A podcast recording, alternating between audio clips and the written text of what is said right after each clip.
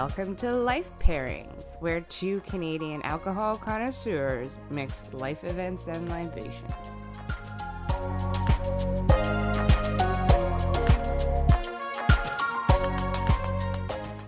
Hello, I'm Carla Richards. And I'm Brittany Leising. And this is Life Pairings. Because life is hard. So pair with alcohol. It's going to be okay, but not really. And it could get much worse. In fact, so much worse. And here's all the things that you're not even thinking about, because today's life pairing is anxiety with Radlers. We're talking pelvic massage, staying alive, and shrooms. Ooh! Yeah. Let's take a wild turn, wild psychedelic turn. Mm-hmm. What does anxiety mean to you, Carla? Oh, goodness me. Well, I have general anxiety disorder. Yes. So it means it's both my enemy and my friend. Right. Yeah. I've had anxiety since I probably came out of the womb, and I was worried about whether that guy washed his hands and whether I was going to look like a cute baby. How about you? Yeah, same. Diagnosed with general anxiety and depression. Mm-hmm. So it's something that's prevalent in my life. I think I've always been an anxious person. I was a pretty anxious kid. I didn't like being in school. Everything made me nervous. I dealt with that by being funny, and so that's a great cloak. So nobody ever knows you're nervous or worried or panicked. Right. Everyone's always like, "Yo, you're so chill," and I'm always like, "I'm counting to 10. I've been counting to 10 repeatedly since I was 8 years old." Yeah. But yeah.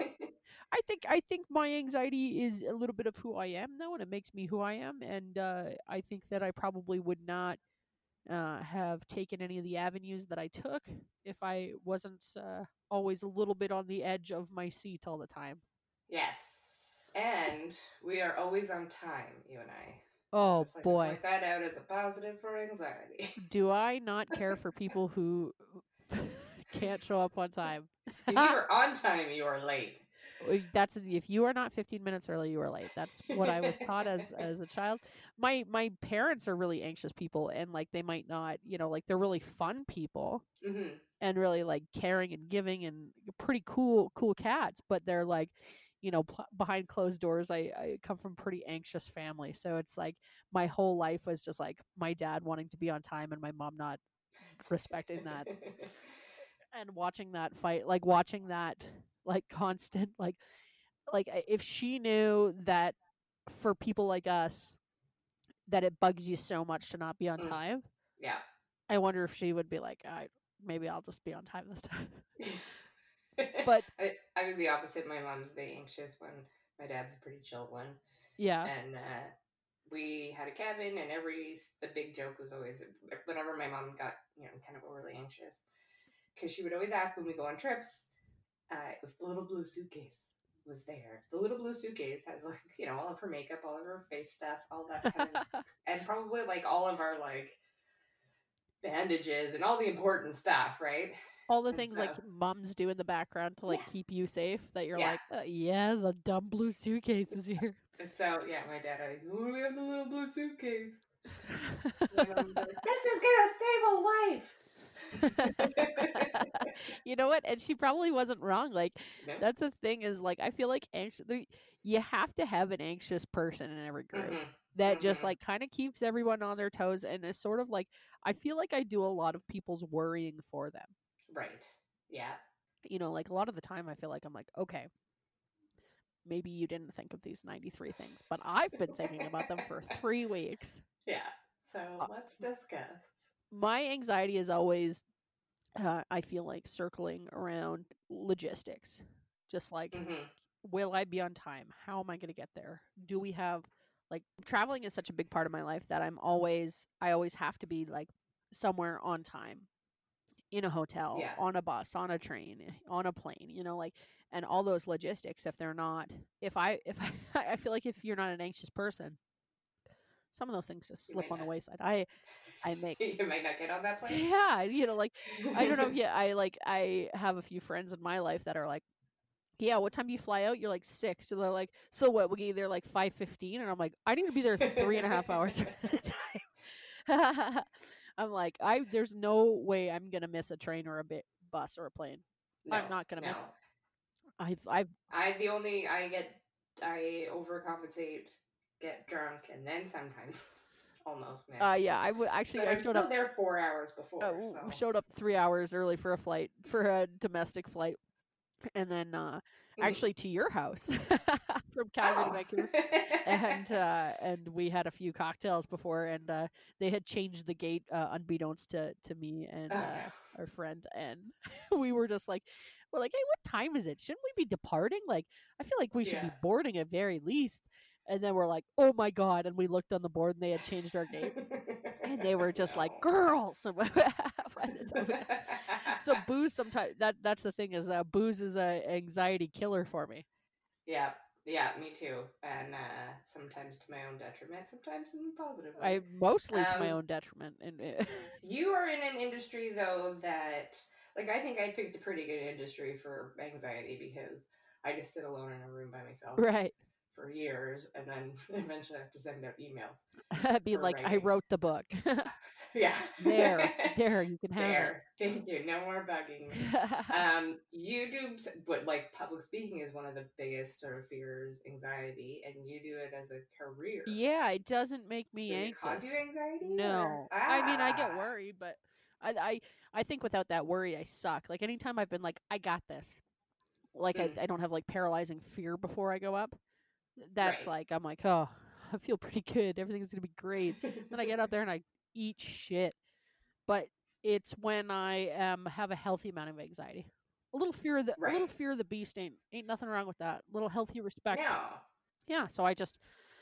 I feel like I get nervous and then I get on stage and as soon as I get that first laugh, all of that goes away because it's something I love so much. So it's comedy has actually brought me great relief in that realm because I always have these pent up anxieties and fears and I don't talk about them and I'm always joking anyways. But you know when I'm on stage, I get to say exactly what I want and all that pent up need for attention and the need to entertain, it's all kind of taken care of in one shot. Yeah, that's awesome. Yeah, so it's anxiety is definitely like you said, I think it has its positives and its negatives. It's definitely shaped who I am as a person for sure. Yeah, me too. And I looked into into the psychology. What's the psychology? Anxiety is actually just an umbrella term for a range of uncomfortable feelings like fear, worry, stress. It's just a big umbrella that covers so many different emotions that we relate to anxiety and general uncomfortableness. And it's like it's a huge spectrum of people who maybe feel a little worried sometimes to crippling anxiety that you can't leave your house. Yeah, we may be downplayed a little bit. At the beginning.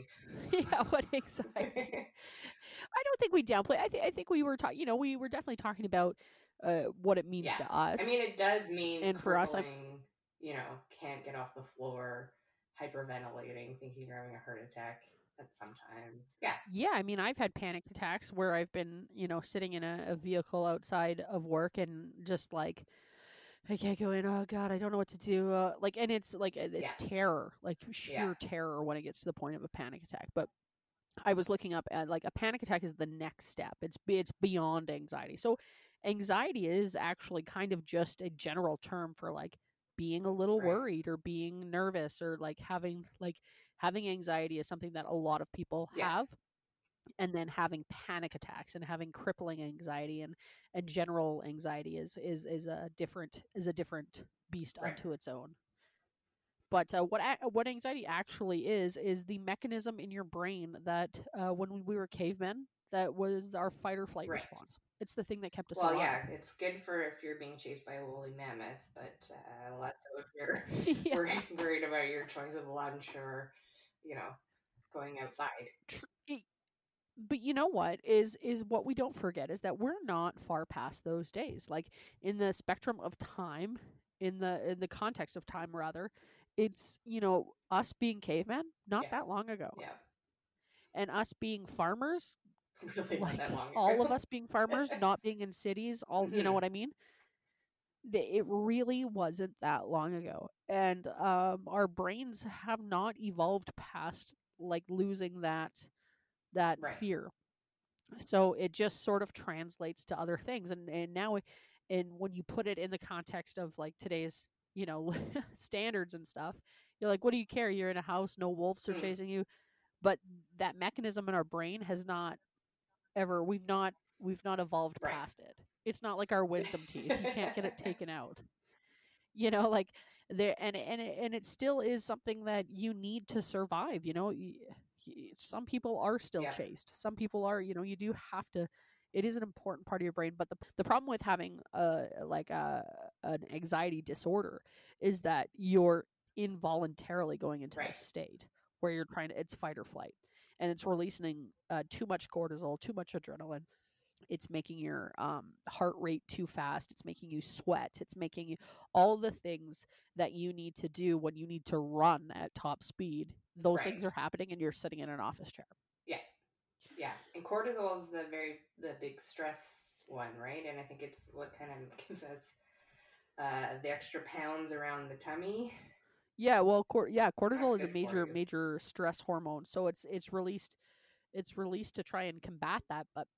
What happens is it just has really negative effects physically on your body, both mentally and physically. And that's the thing with anxiety is there's just so much attached to so many bad things. Like here's just one list I read was like your heart races too fast. You're short of breath. You're constantly exhausted. Your sleeping patterns are messed up. Your muscles ache. Your stomach is in pain. You sweat too much. You're shaky. You're easily startled. Your throat feels tight. You seem prone to catching colds because you're, you know, like everything is like just out of whack because you're constantly in a state of like you're hyper focused on surviving. Yeah. Yeah. So your body's not actually able to kind of go like, oh, okay, let's fight like actual problems like, you know, flu, cold. Yeah. It's not like, hey, go make yourself a sandwich and some soup and go to bed. Yeah. It's just like, look out the window and count how many times cars drive past, which is something I do. Yeah. Despite the fact that it is a mechanism that maybe in the early years of our existence as human beings was integral to our survival, it is now something that is almost detrimental to our survival because it's like, it's combating all the things that don't exist anymore. Mm-hmm, mm-hmm. You got any anxiety history for me? I do. I went down a little bit of a rabbit hole on this one. I wanted to look into treatments for anxiety back in the day. So I specifically got into what they used to call hysteria. Now, hysteria, Brittany, what do you think that means? Well, you know what? That seems, I know what it means, so I'm not going to spoil it.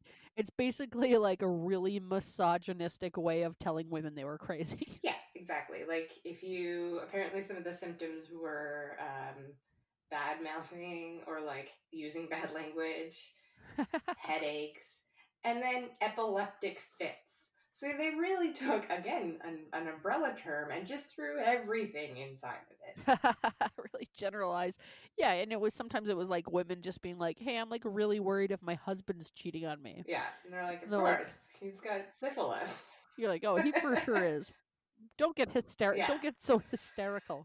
So this then led me to the hypothesis from historian Rachel Maines, and we're going to go into a little bit after this, that it's a may potentially be, it's kind of a controversial thesis, but that previously men doctors would treat hysteria with something called a pelvic massage. This is so fucking men. I like men, but this is men at their finest. Oh, absolutely. Hey, are you worried that your husband smacks you around? Have you tried pelvic massage? So I think this started off, well, it started off in a weird place. First off, it started in ancient Greece with the physician, I would like to put that in quotes, Aretaeus Cappadocia, who believed that the womb would wander off in the female's body and potentially strangle her from the inside. Now, Brittany, I know sometimes you and I talk about this. We're just hanging out in our wombs, like, you know, like, I'm like up in our chest. And I'm like, wrist. Buddy, my womb is out of sorts. My womb has been filing some wild behavior. Now, I gotta say, I can't recollect a time in which my womb mm-hmm. took a gander around my body. No, well, maybe you're just lucky, or maybe it's because you can lure that womb back into place by putting some nice scents on your clitoris. Oh, okay. Vigorously. Oh, okay. I call that masturbation, but... No. This is not for sexy time. They're like, hey, is your womb out of sorts? Why don't you flick your bean for an hour? Later on, like Galen, the guy who came up with all the humors. What? No. The, like, you know, bile and... Oh, yeah. He suggested the cure for hysteria, which he called hysterical paroxysm. He believed that the issues were resulted from sexual deprivation. So the reason that women were being batshit crazy was because they weren't getting enough sex from their husbands. So therefore, husbands, go fuck your ladies. Problem solved. Hey, you know what? There have been times in my life that's probably been true, but I can't equate it to everybody's state of being. I can't say when I'm having, like, anxiety about, you know, my future and my... financial situation that if my husband came and fucked me, I would be like, oh, cool, everything's fixed. I don't know. We're all good now. I mean, I don't want to say that's not true, but I mean, it would take you out of the moment for a hot minute. It would. That is true. That is true. You'd be like, you just like an hour later, you're like, oh fuck, I hope I'm not pregnant. Like you just have new anxiety. Don't worry about it. Yeah, exactly. So by Victorian times, our favorite time, Queen V. That she was a bitch. Ooh, she was a bitch. I wonder if she needed a little. Maybe she needed to be choke slammed against the fridge and. So by that time, they didn't believe that the womb was wandering on a walkabout, or that it was also the door to the devil, which was a Middle Ages thing, you know. Oh my God. You want to know something? I am never going to call my vagina anything else but the door to the devil. That is the best thing I've ever heard.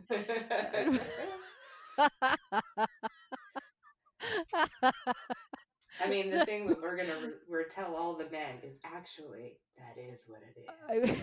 I recently was recommended a vibrator from a friend, and I was calling it the devil's toy. So now the door to the devil. Oh, boy. Mm-hmm. Yeah. Mm-hmm. The Victorians, keep them coming. They thought, actually, the reason that hysteria was because women were reading and they were using sewing machines that, like, you could pump with your foot. What? Those women, they couldn't handle it. Okay. Life was just a little too hard. So they really kind of believed, and in Victorian times, there's, like, a whole thing. I would love to go into it. I remember doing a huge piece on it in university, but... Women really were not considered sexual. They were considered sort of vessels for their husbands. Right.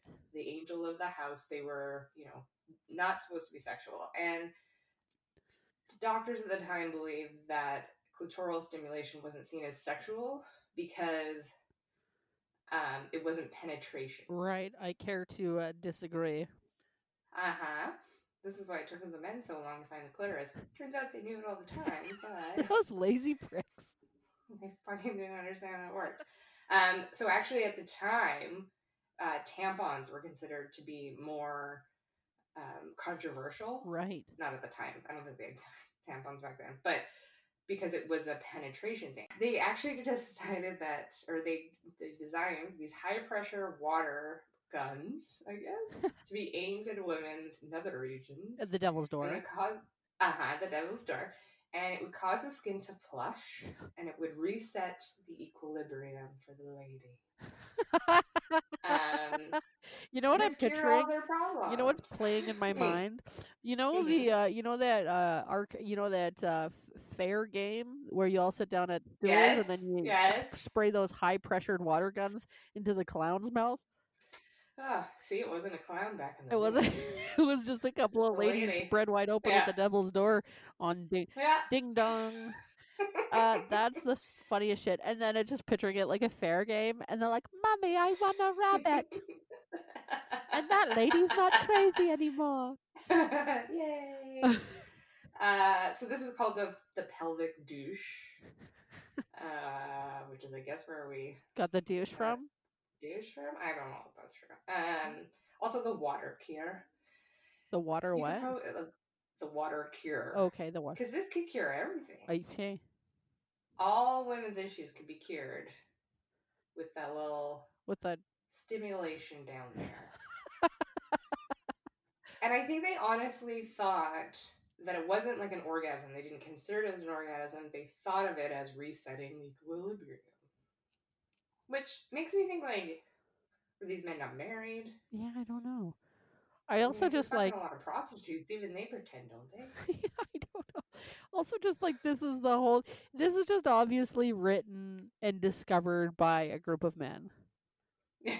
Like, this is not that, like, not one lady was like, "Hey, everybody lay down for a second."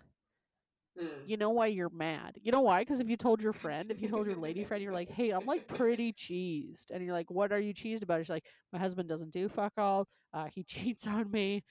He just got fired from his job." Your friend, I guarantee you, wouldn't be like, "Have you tried clitoral stimulation?" She'd be like, "Yo, I get a little hysterical at times as well." She'd be like, "Here, try this laudanum. That'll take the edge off." She's like, "Hey, one of the kids has got one of them squirt guns in the back. I'm sure I could figure you out."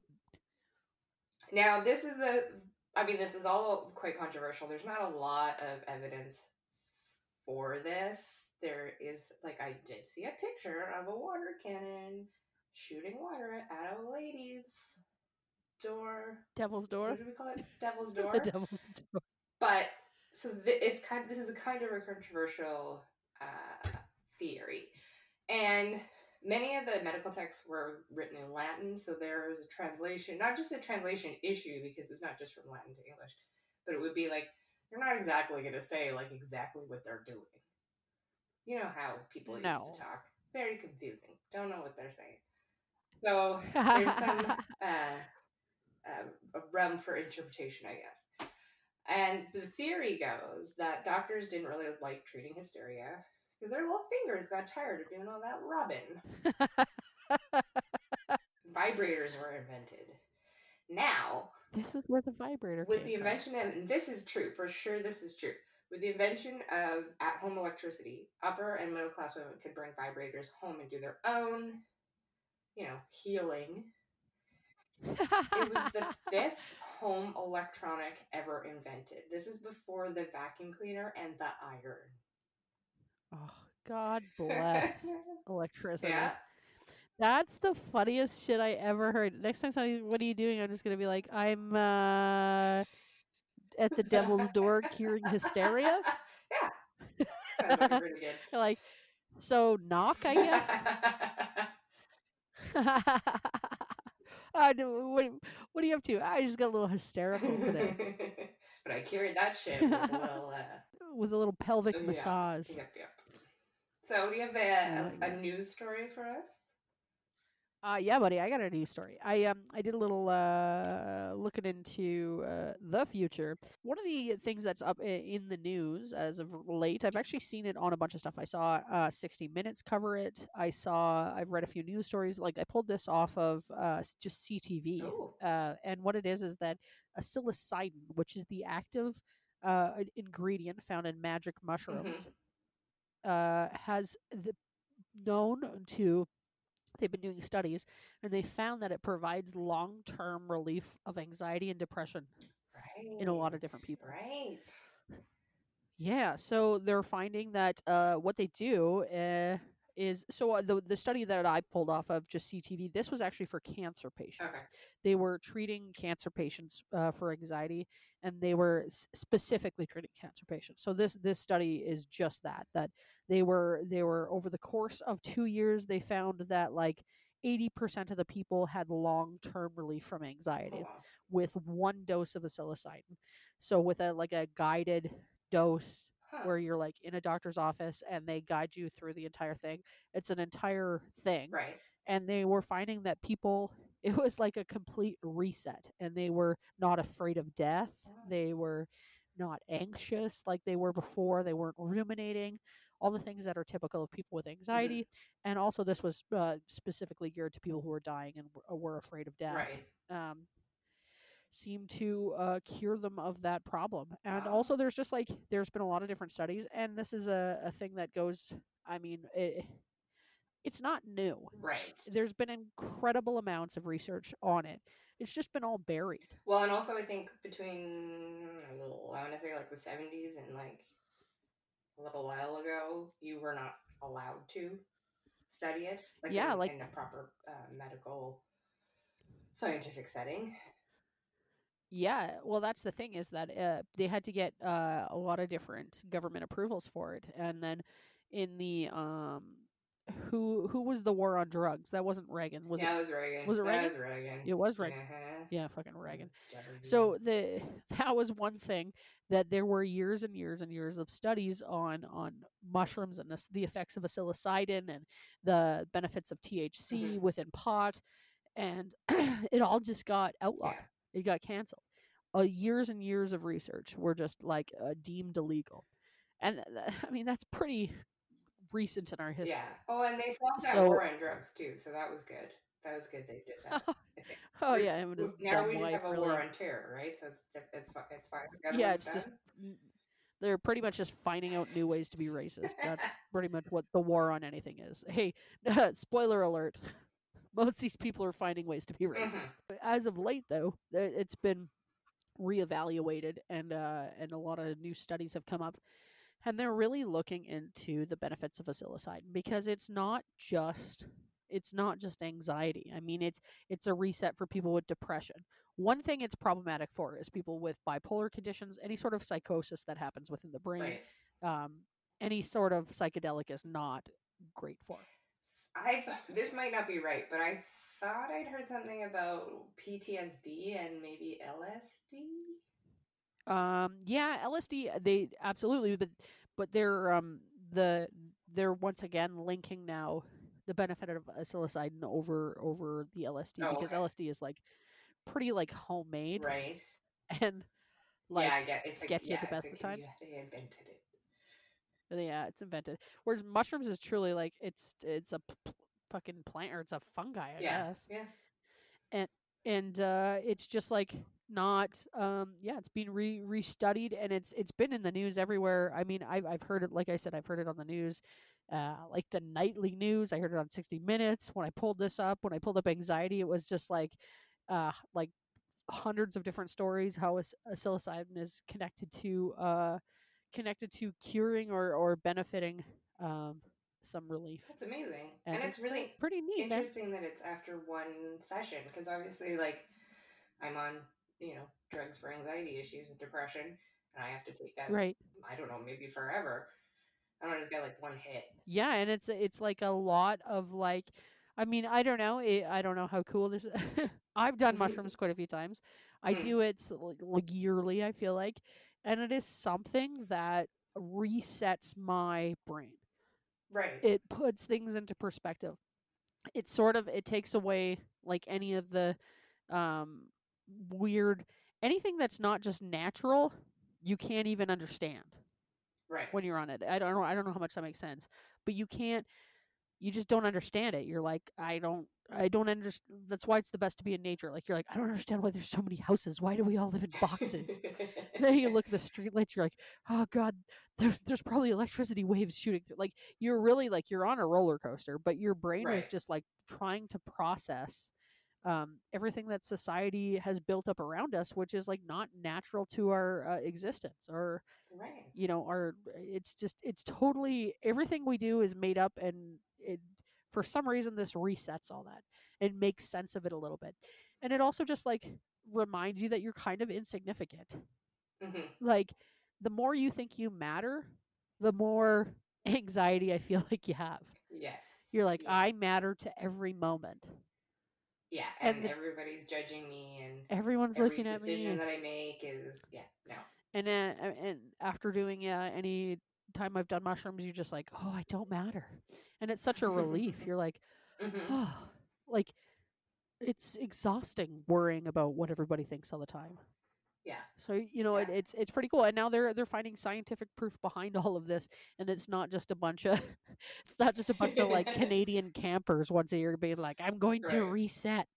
Yeah, but I found it interesting that it's so in the mainstream news as well. This is, I mean, I didn't have to go searching for it. I didn't have to, it was really just. I think I saw something, I just saw the headline like maybe 2 hours ago about somebody in Alberta being subscribed it or something.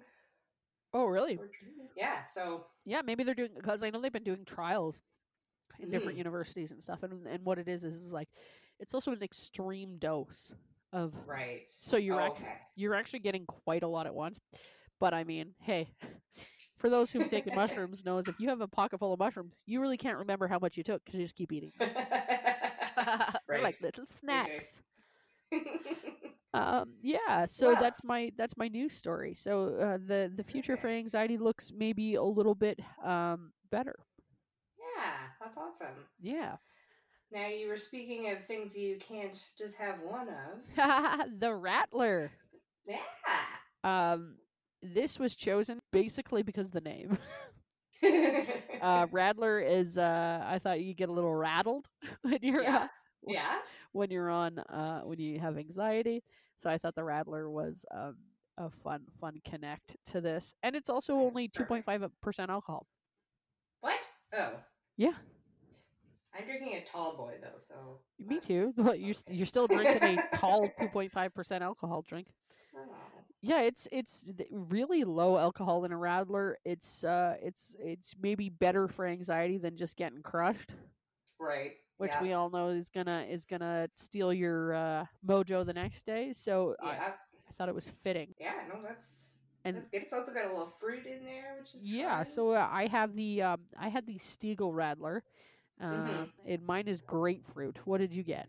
I got the same one. I think actually I don't know what's happened, but I could not find Radlers in the liquor store today. So I don't know if with the heat wave everyone has run off to get their grapefruit and beer on.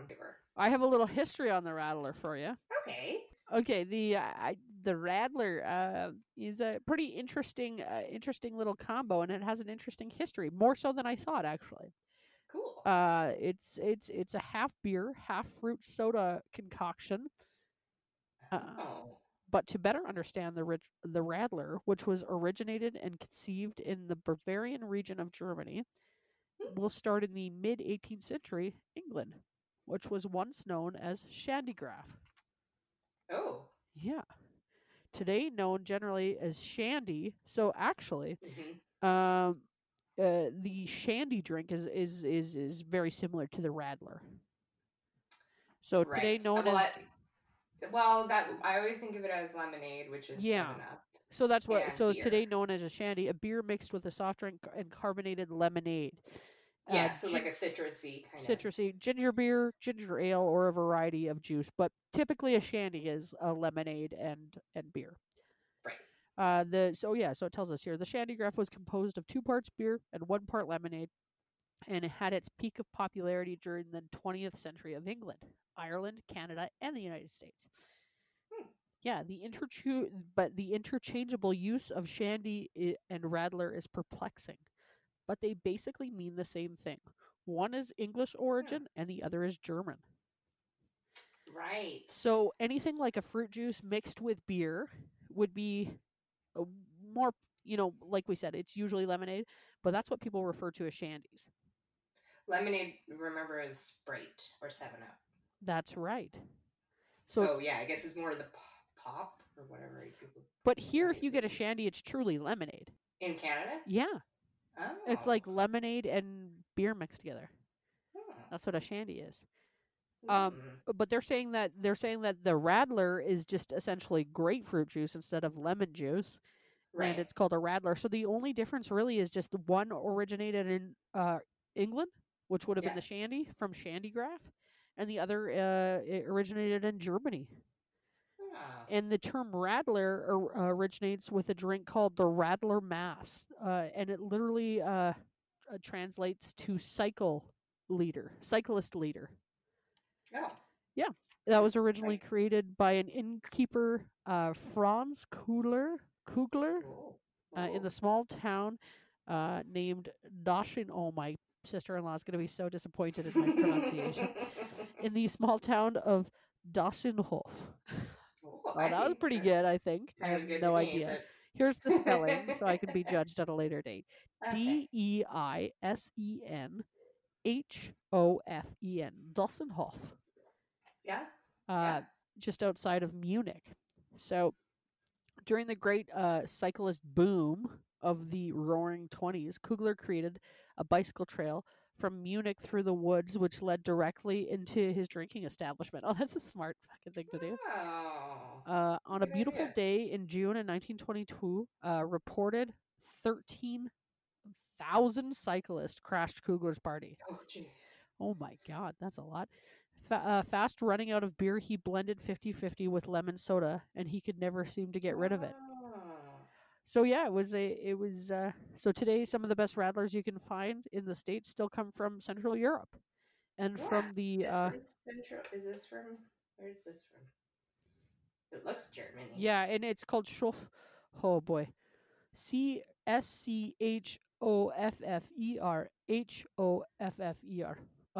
Schöfferhofer, which is grapefruit and hefeweizen beer. So it's grapefruit juice and a nice hefeweizen, which I love a hefeweizen. So that I usually can't drink a hefeweizen. It's too weedy. Is that what it is? Maybe. Yeah, I can be a little. Dense. It can be a little on the weedy side. It's just a hefeweizen's usually almost perfect. Like a. It's almost a sour hefeweizen. Yeah. Yeah. Which I really enjoy. But this works really nice. I like this. Yeah, so that's what the that's what we're drinking today is the Stiegl Radler, which is exactly this. Yeah, this is a perfect drink for a hot summer day or summer evening as we are right now. And it's like I said, it's only 2.5%, so it's really not it's not gonna bring you down by any means. It's a nice summer drink. It's something, you know what, I noticed lately, if I have a beer in the middle of the day, I'm exhausted. Oh, yeah. So I feel like something like this, you know, you're a little anxious, you bring yourself down, but you don't bring yourself a full 5% down. You bring yourself a 2.5%. And that's how you cure anxiety. Ah, good. We had some math and some science. Yeah, Dr. This was I actually had a lot of fun looking into this, just because anxiety's so close to me, and then I also just did not expect the rich history of the Radler. Yeah, I didn't either. I assumed it was like a new thing, part of the craft brewing industry. I thought it was just like how we're doing beer garitas and beer mochas, and I just was like, oh yeah, Radler, that's like a new hot thing. But no, it's been around for quite some time. Interesting. Yeah, and it's so I really did. I was like, oh man, everything I looked up, I was like, this is pretty awesome. Mm-hmm. Pretty fun. Do you have any interesting facts for us? I do. I was going to focus on the positive things of anxiety, which we kind of already touched on a little bit. Apparently, people with anxiety deal with threats better as their brains are better at processing. Oh. I mean, basically, it's like practice makes perfect. You see everything as a threat. Threats in terms of like a squirrel charging at you, or like a person saying shitty things to you. No, like you're less to get harmed by a sudden threat. Yes, yeah. Like you're on your toes. You may have better. I don't know if it's reactions or what it is, but your brain is able to sort of see that a little bit faster, maybe, than somebody who's a little more chill and calm. Right. This is kind of the double-edged sword of this. I think a huge thing about it is you are more empathetic and you are generally more intelligent. Because let's be honest, wouldn't we all like to be sometimes? It's just those people that are like, you know, not thinking a lot about stuff, sometimes yelling about masks. They probably don't have a lot of anxiety in the world, and they don't really think a lot about, you know, maybe other people and...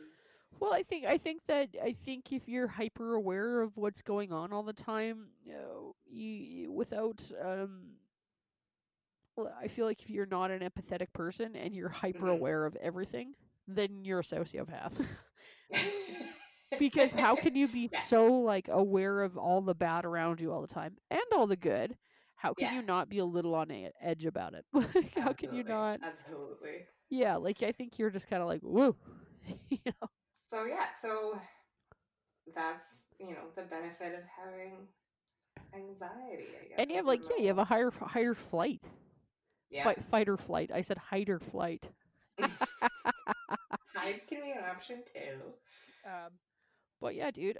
Well, that's great, and that's this was a fun episode for us. I felt like this is I really enjoyed. I really enjoyed figuring some of this stuff out, and we do this every Thursday, every GD Thursday. So tune in because we love you, and we would love if you went to our new website, which is www.lifepairingspodcast.com. We have a link to all of our socials. You know, you can hit us up on Instagram, hit us up on Facebook. We have a new Patreon, which we're very excited to launch. If you'd like to help us out and donate to the podcast, please do, because then we can do more fun stuff. Yeah. And you get to see, you'll get some bonus episodes, maybe a little more intimate look at our silly lives. You're not going to see anybody ringing the devil's door. But we leave the water guns for other times. Yeah, the water guns are for the summer and the kids. Don't be such it's pure filth. Yeah. But yeah, so we do this every Thursday. Please like and subscribe and comment. That helps us out a ton. And we can't wait to hear from you next week. Thanks, guys.